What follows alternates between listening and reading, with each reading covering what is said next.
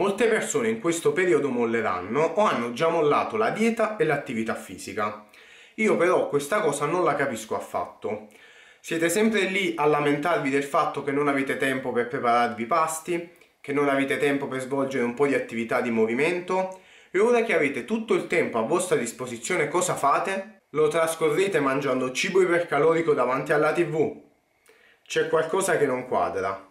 Probabilmente vi manca la volontà e la motivazione giusta, non il tempo. Voi che siete a casa e che dovete semplicemente stare a casa rispetto a chi ha purtroppo contratto il virus o a chi deve lavorare per forza, dovete sfruttare il vostro tempo per migliorarvi, per iniziare a migliorare la vostra alimentazione e il vostro stile di vita.